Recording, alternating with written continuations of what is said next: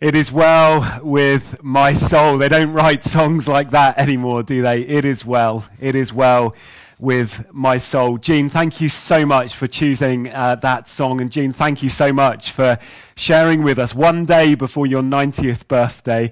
If you're able to join us tomorrow for Jean's birthday gathering, you'll be very, very welcome. We're going to be gathering on Zoom at four o'clock. The link for that has been pasted on our online chat platform.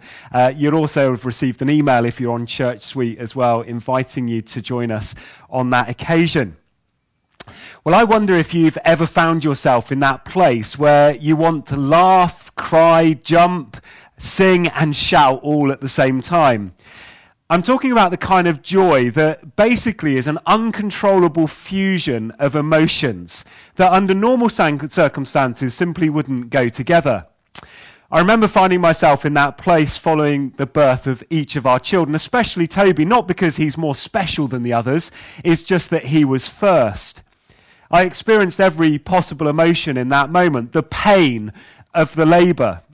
Well, not so much for me, of course, but it was painful to watch nonetheless. The agonizing wait, something that I'm really not very good at. The mind blowing reality when Toby came into the world that this little life was now my responsibility and I had absolutely no idea what to do with this small child. The paralyzing fear that I experienced as our baby was whisked away because he was struggling to breathe in the early hours of his life. The awe of the miracle who was later returned to us. And then, of course, that's that pure exhaustion that you experience as well. My experience was a myriad of emotions that were both complementing and competing with one another at the same time. It's very difficult, isn't it, to try and put that kind of experience into words. But maybe you can think of a similar moment in your life. In our scripture reading this morning, as we continue our Advent series, which is called Rediscovering Joy, we find Peter doing his very best to try and gather in all the different emotions that he's experiencing, having come into a relationship with Jesus. And as he shares, he's absolutely gushing in the end, what he tries to do is gather all of his emotions, and he ends up saying this Because we believe, we are filled with an inexpressible and a glorious joy. An inexpressible and glorious joy. What a God we have, he says. How fortunate we are to have him. You get the sense that as Peter is saying all of this, he's run out of adjectives that adequately express all that he's experienced to hope to speak about the hope that he has, even in the midst of the various um, challenges of life that he's wrestling with. Unquenchable joy, even in adversity. Another timely message for us, I think, as we confront the challenge of COVID 19.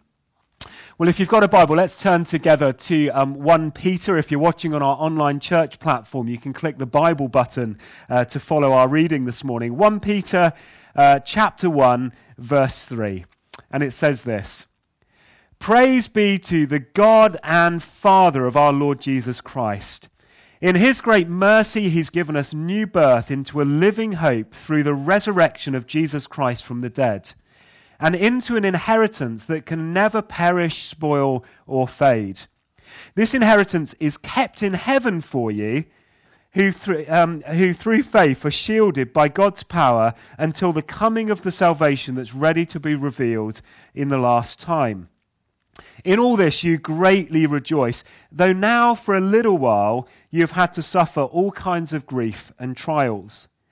These have come so that, the, so, so that the proven genuineness of your faith, of greater worth than gold, which perishes even though refined by fire, may result in praise and glory and honor when Jesus Christ is revealed. Though you have not seen him, you love him. Even though you do not see him now, you believe in him and are filled with an inexpressible and a glorious joy. For you are receiving the end result of your faith the salvation of your souls. So, I have an impossible task this morning because the subject of this message is inexpressible joy. Those are the words that Peter uses in verse 8. You believe in him and you're filled to overflowing with an uncontainable, inexpressible joy.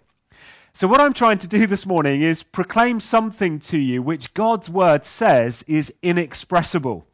We're kind of on a hiding to nothing, really, aren't we, this morning, in view of that? But humour me. It's going to be a bit like singing that worship song we sometimes try to sing, Indescribable. You know the one? The one where the opening words that say God is indescribable, and then we try and spend the rest of the song uh, trying to describe him adequately. So, why does Peter speak of joy inexpressible? Well, he speaks of joy inexpressible because he's discovered that any lengthier description or definition of joy is utterly inadequate to capture what we have in Christ Jesus. Because Peter knew a grammatical or even an etymological understanding of the word simply isn't enough. In fact, you could dedicate years of your life to writing a PhD thesis on the subject of joy, and it still wouldn't capture all that there is to be said. As I read Peter's letter, I find myself wondering how many much longer drafts of this letter he wrote before he stopped saying too much and eventually landed on these two words joy inexpressible. You know, in short, you can study and explain the idea and the gift of joy all that you want, and in the end, what you're left with are Peter's two words inexpressible and joy, or joy inexpressible. So, what's Peter's point in saying all that he says? Well, if you really want to understand this joy, you have to experience it from your own heart. And even then, you won't be able to adequately explain it. If you've been a Christian even for a few minutes, then you'll know that to be true. Why? Because the Christian faith is an experience faith. It must engage the head and the heart, not just the head. Now, that's not to say that the doctrines of our faith or the academic study of theology are unimportant. Of course, they're important. Otherwise, I wouldn't have spent six years of my life paying fees to Moorlands College. But you know, here's the thing the Apostles' Creed, the Nicene Creed, evangelical statements of faith, every other carefully crafted doctrinal statement, even sound gospel proclamation, means little, even if they're true, which they are, if you're not experiencing a living, breathing relationship like the one that Peter describes in our scripture reading this morning. In other words, there's more to our faith than just the objective definition of good theology. There's something very, very subjective which is based upon your own experience. The experience of a relationship with Jesus changes everything. Well, Peter is gushing, isn't he, in all that he says. Now, of course, he was writing in the form of a letter. But I wonder if we could hear him speak out all that he's saying in verses 3 to 6. I can imagine him like the greatest of preachers, jumping around and gesticulating, calling out for amens and hallelujahs. Praise God, he says. What a great God we have. Because he's raised Jesus from the dead. We have something to live for. We've been given a brand new life here on earth. Yes, but there's more than that. We also have a future in heaven to look forward to. The day is coming when we're going to have it all. We're going to have life healed and we're going to have life whole. I wonder, do you know him? I mean, who could fail to be excited by his message? It really is good news. So, all of that's the backdrop, the foundation, if you like, to what he goes on to say.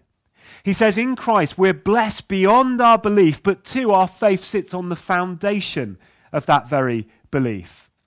Peter is saying that when we can start to grasp all of the promises that are ours in Christ Jesus, then we can have a confident hope to face the future no matter what the world throws at us. We still have reasons to rejoice. He's very honest, though, isn't he, in what he says? The Christian life following Christ can sometimes be tough. We need to know that life was no bed of roses for Peter or even for those that he was writing to. That's really obvious by all he says in verses 6 to 7. For a little while you may have had to suffer grief and all kinds of trials. In fact, if you read the whole of 1 Peter, you're discovering that suffering is a major theme of the letter. Now, Jesus had actually prepared Peter for this reality. On one occasion, whilst Jesus was still on the earth and he was walking and he was talking with Peter, Peter had said to him, Look, Lord, we've left absolutely everything to follow you. We've given up our hopes and our dreams and we followed you. What then, Jesus, is there going to be for us? Well, Jesus replies that anyone who leaves everything and follows him will receive back 100 times as much as that person gives up. Houses, brothers, sisters, mothers, children, family farms, and so on. Marvelous. What a great deal. 100 fold return on your initial investment. What an investment. From who else do you get a 100 times return from? Certainly not from my bank. Who wouldn't sign up for a program such as that? Well, this is why. But then in the same breath, Jesus adds in verse 30 of chapter 10 of Mark, Yes, you're going to get 100 fold back. Yes, you're going to get eternal life. Did I mention that? But also with those two things will come persecution. But also persecution. All of these blessings, including eternal life, but also troubles. Well, Peter's writing to suffering Christians, telling them that they have reasons to greatly rejoice. He never ever denies their distress. Did you notice that? But neither does he discard the genuine joy that a Christian can experience even in the midst of pain. Though Satan should buffet, though trial should come, let this blessed assurance control. It is well, it is well, it is well with my soul. Jean's song choice also picked up the reality that in difficult times we can still experience wellness of soul or joy.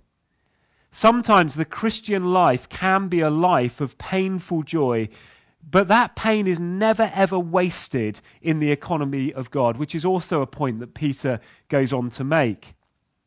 In verses 6 to 7, Peter's point is that these distresses themselves actually play a part in getting us ready to enjoy the eternal, unfading, imperishable inheritance which we're promised to the fullest possible measure. Peter doesn't look beyond the distresses of this life to the sure hope of eternal life, but he says we can look at God's design even in the distresses to see how God is working out things for our good. Peter is somebody here who's writing very empathetically. He himself felt it. He's writing from a personal experience of painful joy. Maybe you recall his story as it's captured in the book of Acts. After being flogged and warned to speak no further about the name of Jesus, he and the other apostles, it says in Acts 5, verse 41, went on their way rejoicing that they'd been considered worthy to suffer in his name. That's joy from the pits, isn't it? That's painful joy. That's joy even in the face of adversity. As Peter writes on, he contrasts and he compares faith with gold. He contrasts it in that faith is more precious than gold because gold is perishable, but faith isn't. If ever you're given the choice to choose between gold and faith, we'll take faith every single time. Even one ounce of faith is worth considerably more than a truckload of gold. Gold won't gain heaven, Peter says, but faith will. All the gold in the world is worthless the instant you die and you stand before God. But your faith is not, says Peter. And it doesn't even matter how much you have, even a seed of faith is enough. Only faith in Christ Jesus will do on that day.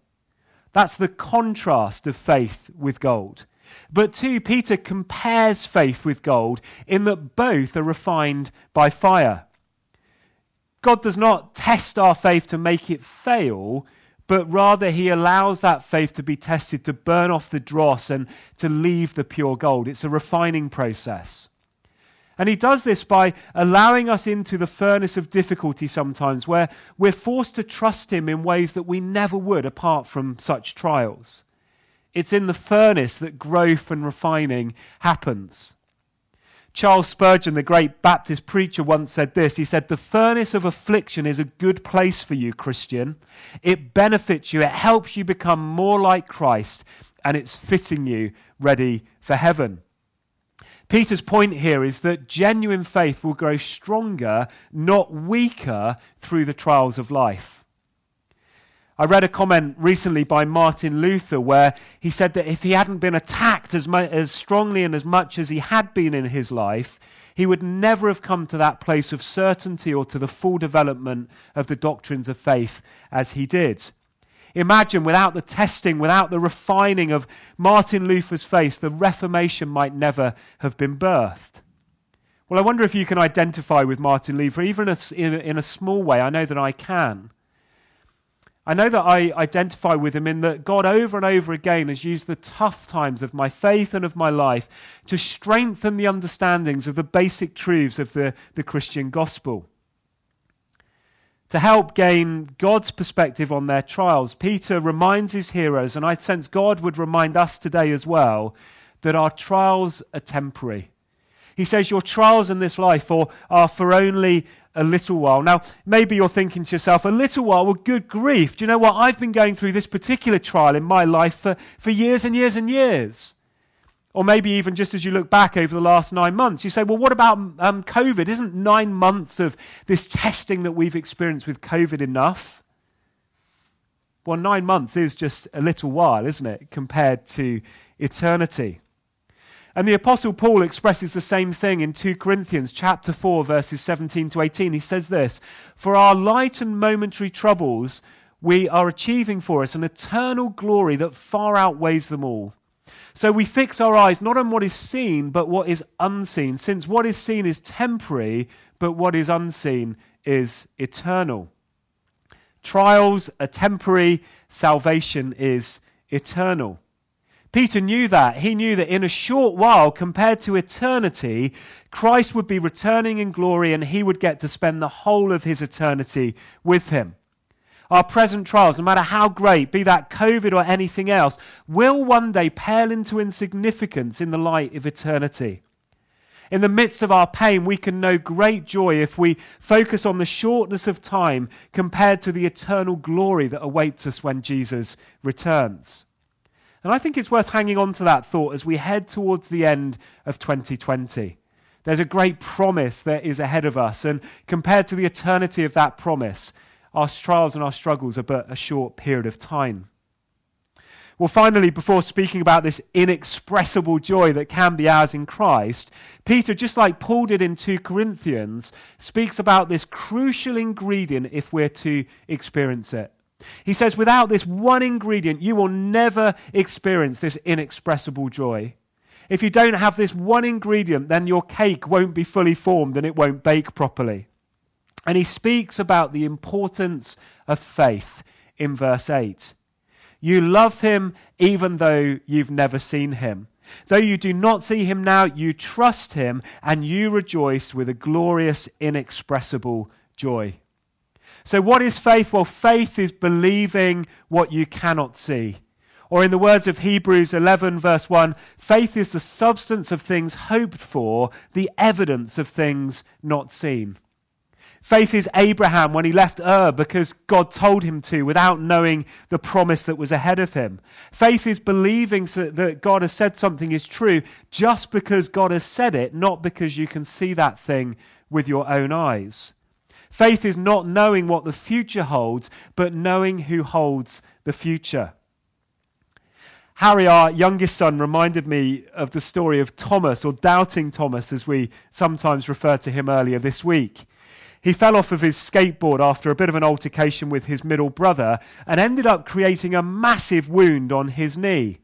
Now, this wound's gone a bit nasty and a bit manky, and it even necessitated a trip to the doctor. And Harry kindly invited me to put my fingers into his injury.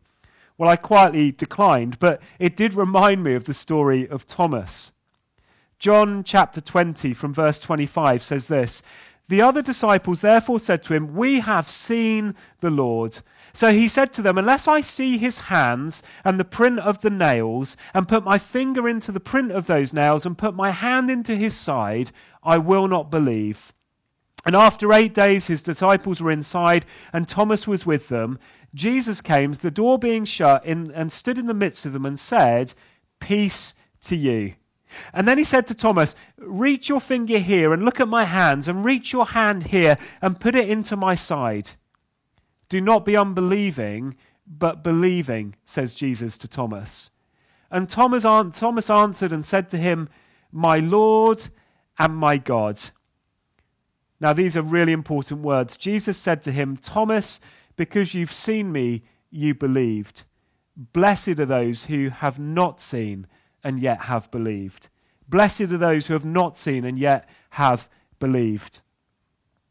Do you remember the words that Jesus once spoke to Peter, words of restoration after Peter had so horrendously denied Jesus, not once, not twice, but three times. Do you remember the question that Jesus asked Peter? He said to Peter, not once, not twice, but three times, Peter, do you love me? Peter, do you love me? Peter, do you love me? And I think all of this leads us to perhaps the most important question that there is to be asked Do you love Jesus? Faith embodies love. Faith in Christ embodies love of Christ. Faith includes love, which is a point that Peter also makes in verse 8. Though you've not seen him, you love him, he says. So it leaves me with a question Do you love Jesus. To love God completely with all of your heart, with all of your soul, with all of your strength, with all of your mind. That's how the Bible describes lovers of God. Do you love Jesus? If you do, then you can rejoice that you believe in Christ because you've been promised eternal life. If you do, then you can rejoice with this inexpressible joy that Peter speaks of here, because all of our wrestles today are but for a little while compared to the promise that we have. If you love Jesus, then you can be assured that you can know joy even in the midst of life challenges and difficulties. You know, I guess in a sense this morning, what I've struggled to capture is that sense of the glory and the awesome and the wonderness that there is in the gospel. This gospel can be made real and it can be made personal to your life if you'll simply say to the question, Do you love Jesus? Yes, I do. And if you mean it with all of your heart and all of your mind and all of your soul, then you can have a promise which goes on for eternity and you can know joy even in the most difficult of circumstances. Well, in a moment, we're going to share together in communion. So if you've got